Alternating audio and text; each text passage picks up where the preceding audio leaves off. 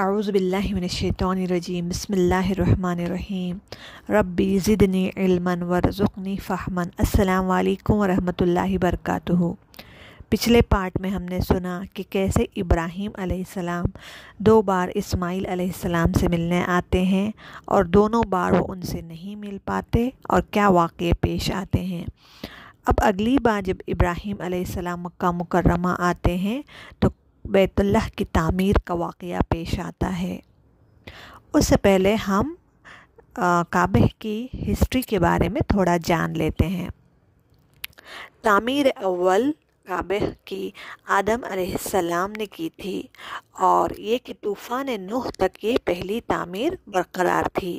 طوفان میں سب بہہ گیا، بس جو بنیادی بنیادی زیر زمین تھی وہ باقی رہ گئیں۔ اور جو تعمیر ثانی یعنی دوسری تعمیر تھی، وہ انہی بنیادوں پر ابراہیم علیہ السلام اور اسماعیل علیہ السلام نے دوبارہ اٹھائی تھی۔ جیسے کہ سورہ بقرہ میں آتا ہے، جس کا ترجمہ ہے، اور اس وقت کا تصور کرو جب ابراہیم بیت اللہ کی بنیادیں اٹھا رہے تھے اور اسماعیل بھی ان کے ساتھ شریک تھے۔ تو جو فاؤنڈیشنز تھیں وہ پہلے سے موجود تھیں، اسی پہ ابراہیم علیہ السلام اور اسماعیل علیہ السلام نے دوسری بار کعبے کی تعمیر کی۔ اور سورہ حج میں بھی اللہ سبحانہ تعالیٰ فرماتے ہیں، جس کا ترجمہ ہے، اور یاد کرو وہ وقت جب ہم نے ابراہیم کو اس گھر یعنی بیت اللہ کی جگہ بتا دی تھی، اور ابراہیم اور اسماعیل نے اللہ کے حکم سے کعبے کی دوبارہ تعمیر شروع کی۔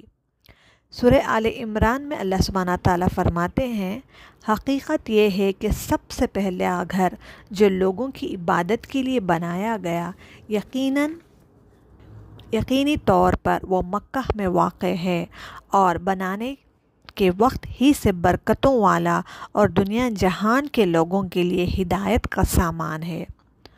سورہ بقرہ میں اللہ سبحانہ تعالیٰ فرماتے ہیں، جس کا ترجمہ ہے اور اس وقت کا تصور کرو جب ابراہیم بیت اللہ کی بنیادیں اٹھا رہے تھے اور اسماعیل بھی اور دونوں یہ کہتے جا رہے تھے، ربنا تقبل منا انکا انت السمیع العلیم، ربنا وجعلنا مسلمین لکا من ذریتنا امتا مسلمتا لکا وارنا مناسکنا وتب علینا انکا انت التواب الرحیم۔ جس کا ترجمہ ہے اے ہمارے پروردگار ہم سے یہ خدمت قبول فرما لے۔ بے شک تو اور صرف تو ہی ہر ایک کی سننے والا، ہر ایک کو جاننے والا ہے۔ اے پروردگار، ہم دونوں کو اپنا مکمل فرما بردار بنا لے اور ہماری نسل سے بھی ایسی امت پیدا کر جو تیری پوری تابے دار ہو اور ہم کو ہماری عبادتوں کے طریقے سکھا دے اور ہماری توبہ قبول فرما لے۔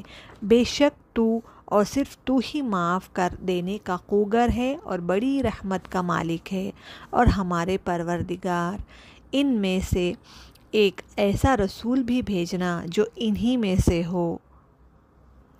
جو ان کے سامنے تیری آیتوں کی تلاوت کرے انہی کتاب اور حکمت کی تعلیم دے اور ان کو پاکیزہ بنائے۔ بے شک تیری اور صرف تیری ذات وہ ہے جس کا اقتدار بھی کامل ہے، جس کی حکمت بھی کامل۔ تو اب دونوں، ابراہیم علیہ السلام اور اسماعیل السلام اللہ کے حکم سے کعبے کی دوبارہ تعمیر شروع کر دیتے ہیں اور اس کے لیے آپ دونوں پتھر چن چن کے لاتے ہیں اور اسی طرح ایک پتھر اسماعیل علیہ السلام اٹھا کر لاتے ہیں، جس پر کھڑے ہو کر ابراہیم علیہ السلام بیت اللہ کی تعمیر کرتے ہیں اور آپ کے کھڑے ہونے سے اس پتھر پر آپ کے قدموں کی نشان بن جاتے ہیں اور اس پتھر کو کہتے ہیں مقام ابراہیم، جس کے تعلق سے قرآن میں آتا ہے جس کا ترجمہ ہے، اور تم مقام ابراہیم کو نماز پڑھنے کی جگہ بنا لو۔ اور یہ پتھر آج بھی موجود ہے، اور یہ حکم دیا گیا ہے کہ ہر وہ شخص جو بیت اللہ کا طواف کرے سات چکر لگانے کے بعد اس پتھر کے سامنے کھڑا ہو کر بیت اللہ کے رخ کرے اور دو رکعتیں پڑھے۔ ان رکعتوں کا اس جگہ پر پڑھنا افضل ہے۔ تو پہلے یہ پتھر بیت اللہ سے بالکل لگا ہوا تھا، پھر پھر فلڈز آنے کی وجہ سے وہ تھوڑا پیچھے ہو گیا اور خلافت عمر میں حضرت عمر نے اس کو اور تھوڑا پیچھے کر دیے۔ تو اس طرح سے بیت اللہ کی تعمیر ہوتی ہے اور جب تعمیر ختم ہو جاتی ہے تو جبرائیل علیہ السلام آتے ہیں۔ ہجر اسود کے ساتھ۔ حجر اسود کا مطلب ہے بلیک کلر عربی میں، جو جس کو پہلے حجر ابیت کہا جاتا تھا یعنی جو پہلے ابیت تھا وائٹ تھا، جو آدم علیہ السلام کے ساتھ جنت سے دنیا میں آیا تھا۔ اور آپ صلی اللہ علیہ وسلم فرماتے ہیں، انسانوں کی گناہوں کی وجہ سے حجر ابید اسود بن گیا مطلب وائٹ پتھر بلیک بن گیا۔ اور جبرائیل علیہ السلام وہ پتھر لے کے آئے اور اس جگہ پہ لگا دیتے ہیں جہاں وہ آج بھی ہے۔ اور کام کعبہ کی تعمیر مکمل ہو گئی۔ اور اب حکم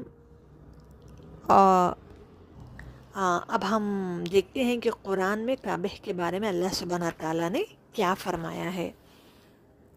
سورہ بقرہ میں اللہ سبحانہ تعالیٰ فرماتے ہیں، اور وہ وقت یاد کرو جب ہم نے بیت اللہ کو لوگوں کے لیے ایک ایسی جگہ بنا دیا جس کی طرف وہ لوٹ لوٹ کر جائیں گے اور جو سراپا امن ہو، اور ہم نے ابراہیم اور اسماعیل کو یہ تاکید کی کہ تم دونوں میرے گھر کو ان لوگوں کے لیے پاک کرو جو یہاں طواف کرنے اور اعتکاف میں بیٹھنے اور رکو اور سجدہ بجا لانے آئیں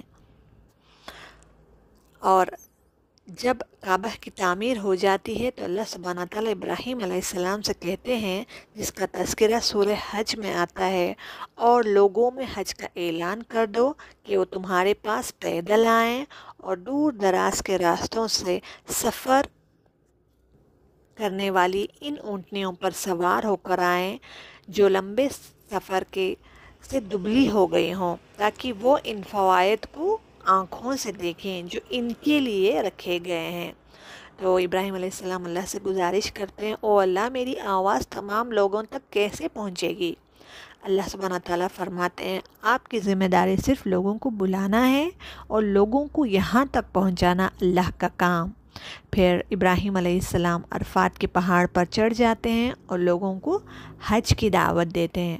اور آج تک ہزاروں لاکھوں لوگ ابراہیم علیہ السلام کے اس بلانے پر لبیک کہتے ہیں۔ اور قرآن میں آتا ہے، حج کرنے والے لوگوں کو چاہیے کہ اپنے میل کچیل دور کریں اور اپنی منتیں پوری کریں اور اس بیت العتیق کا طواف کریں۔ اور اسی طرح آگے بھی بہت ساری آیتوں میں اور حدیث میں بھی بیت اللہ کی حج کی فضیلیت بیان کی گئی ہے، جو ہم ڈیٹیل میں پڑھ سکتے ہیں۔ تو اس طرح کعبے کی اللہ کے گھر کی، بیت اللہ کی، بیت مطلب گھر مطلب بیت اللہ مطلب اللہ کا گھر۔ تو اس طرح بیت اللہ کی تعمیر ہوئی تھی۔ تو انشاءاللہ اگلے پارٹ میں ہم حضرت اسحاق علیہ السلام کی پیدائش کا واقعہ سنیں گے۔ اور انشاءاللہ اگلے دو پارٹس میں ابراہیم علیہ السلام کا ہم واقعہ انشاءاللہ ختم کر دیں گے اور اگلے پروفٹ لوت علیہ السلام کا واقعہ سنیں گے. آمین. واقر الدعوان ان الحمد للہ رب العالمین.